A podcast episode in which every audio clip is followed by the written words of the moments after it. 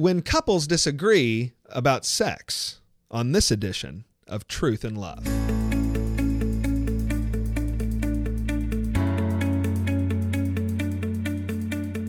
I'm Heath Lambert, and you're listening to Truth and Love, a podcast of the Association of Certified Biblical Counselors, where we seek to provide biblical solutions for the problems that people face. My guest this week is Dr. Scott Mehl, the pastor of Cornerstone LA. He's also a counselor certified with ACBC. And we are talking about an issue that every married couple has to address sooner or later, and that is the issue of conflict in marriage over the issue of sex. Scott, I think a lot of people are familiar with the sort of stereotype that guys are more interested in sex and women are often a little less interested in sex. But give us some more information about the struggles that couples can face when they're disagreeing about sex in their marriage. Well, obviously, disagreements about sex and marriage are pretty typical and but it, it doesn't look as stereotypical i think as um, we tend to think of it i mean I, i've met a lot of couples that have a husband who just desires sex more, maybe more often than his wife does. I've also let, met a number of couples that the wife desires sex more than her husband does. The the one thing I've never met is a couple who wants it exactly the same. you know, the, the the the reality is that that there's always differences. There's differences in, in desires for frequency. There's there's differences in expectations. Um, there, there's oftentimes just a lot of differences, even in just in understanding, like in understanding what is enjoyable for one another. Um, there's a lot of differences in understanding about just simple anatomy mm. um, that oftentimes get in the way and cause this um, this tension be- between couples where they're they're just not on the same page. They're not communicating the way that they they, they want to. They're not experiencing physical intimacy together. Um, the the way they want to, or or may, maybe more specifically, the the way they imagine they should. Mm. You have an interesting take on kind of diagnosing this problem. I think it's a biblical take. You argue that when couples are disagreeing about sex, in spite of whatever stereotypes are in play or what facts are in play that are at odds with those stereotypes, you want to say that when couples disagree about sex, that conflict is fundamentally about Jesus because sex is ultimately about Jesus. That is something that can sound strange to people. So tell us what you mean by that. Yeah, absolutely. I just in a class just the other day, um, I was relating sim- the similar topic to a number of students, and um, a few of them got pretty overwhelmed even just by the idea that sex is about Jesus. It sounds ludicrous. It mm. sounds it sounds just it sounds wrong. It sounds debased. yeah, yeah, yeah, absolutely. And and and I think that that's a product of the fact that we we think of sex as something that God doesn't have anything to do with. Mm you know that that that somehow we get married and and God is a part of every part of our life, every part of our marriage, but when we close the bedroom door, he stays outside mm. because we and, and I think part of that's just because in, in the church we talk about we talk a lot about the negative side of sex right? We talk about a lot about the things that you shouldn't do sexually, yeah. a lot about the things that you're doing or struggling with or tempted to do that you shouldn't sexually, but um, we, don't talk a lot about what sex is. I think this, this is a big um, misunderstanding for lots of different couples. I think when when couples get married, they they wonder what sex is for. They, they wonder is this just a is this just some is this just God's wedding present to us. Mm. You know, it's kind of like Christmas. Like you wait and wait and wait, and you're not allowed to ro- open it. And then on the day of, you can unwrap it, and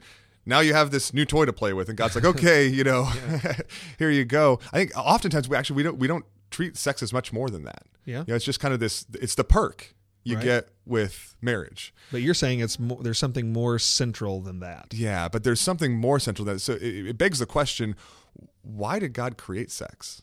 Was it just a perk, or is sex about something deeper, something bigger? And I, I think what we see biblically is that ultimately sex was created to glorify God, but it, it really is about Jesus. Mm. Um, and it makes me think well, why shouldn't that be the case colossians 1 tells us that by him all things were created in heaven and on earth visible and invisible whether thrones or dominions or rulers or authorities all things were created through him and for him which includes sex sex was created through christ and it was created for him uh, and we- we see in scripture that, that, that God's glory is demonstrated through the, the, the fundamental purposes of sex, which are that it's it's it's a means of covenantal union. It, it it bonds us together. It's a means of mutual pleasure and enjoyment. That's what God created it for, and and, and that it's a it, sex is an expression of the marital relationship. And, and what I mean by that is is in the same way that that music is a unique expression. You know you, you listen to music and, and maybe there's a, there's a song that expresses the way you feel more than words ever could. You know mm-hmm. you could try to explain to somebody how you feel but it's just captured in that song. Maybe it's captured in a, in a different form of art. It, it expresses something uniquely powerful. And sex is also a uniquely powerful expression of the marital relationship. We experience um, vulnerability. We experience intimacy. We we experience joy and enjoyment in, in a unique way uh, in the context of physical intimacy. And so it's it's this expression of a unique expression of the lots of the dynamics of the marital relationship. And then but then god didn't just create the marital relationship to stop there right? He, the marital relationship is a unique expression of the relationship between christ and the church hmm. He's given us the marital relationship to to teach us about what his relationship with Christ is like, or what, Christ's relationship with the church is like. Hmm. And as such, sex, which is an expression of the marital relationship, teaches us has something to teach us about what the relationship between Christ and the church is like. Similarly, when you think about the the intimacy or the vulnerability of sex, I mean, in, in Genesis two, the man and the woman were naked and not ashamed. So why is that strange to us? Well, it's because of our sexuality.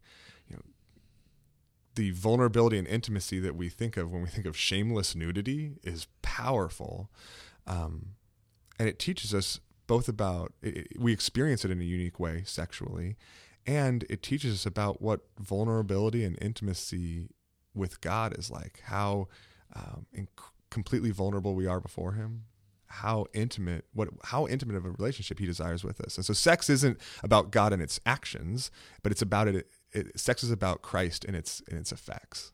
You know, it's interesting because you're talking about Genesis 2 and Ephesians 5:31 says therefore a man shall leave his father and mother, hold fast to his wife, and the two shall become one flesh. So you've got he leaves, he hold fast to his wife, and the two become one flesh. And as Christians, we believe that's a reference to the sexual relationship. Mm-hmm. And then it says in verse 32, this mystery is profound, and I'm saying that it refers to Christ and the church. So each of those elements of marriage, of leaving, cleaving, and of the sexual relationship, refers to Jesus. And I think that catches us off guard because we think, as you said, it's about us. It's the wedding gift for me, and I mm-hmm. like it, so let's have it. Or you like it, so okay, I'll have it.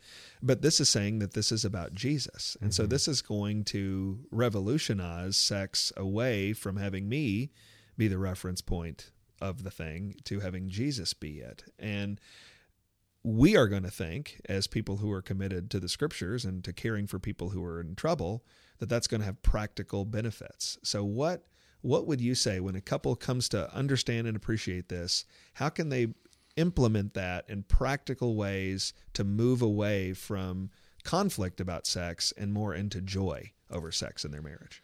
Yeah, and obviously the diagnosis of what's helpful for a different person is, is, is unique to their situation. But some of the things that I've recognized over uh, the past number of years is um, number one that that when we realize sex is about Christ, we realize that frequency is important for maybe a different reason than we thought it was important.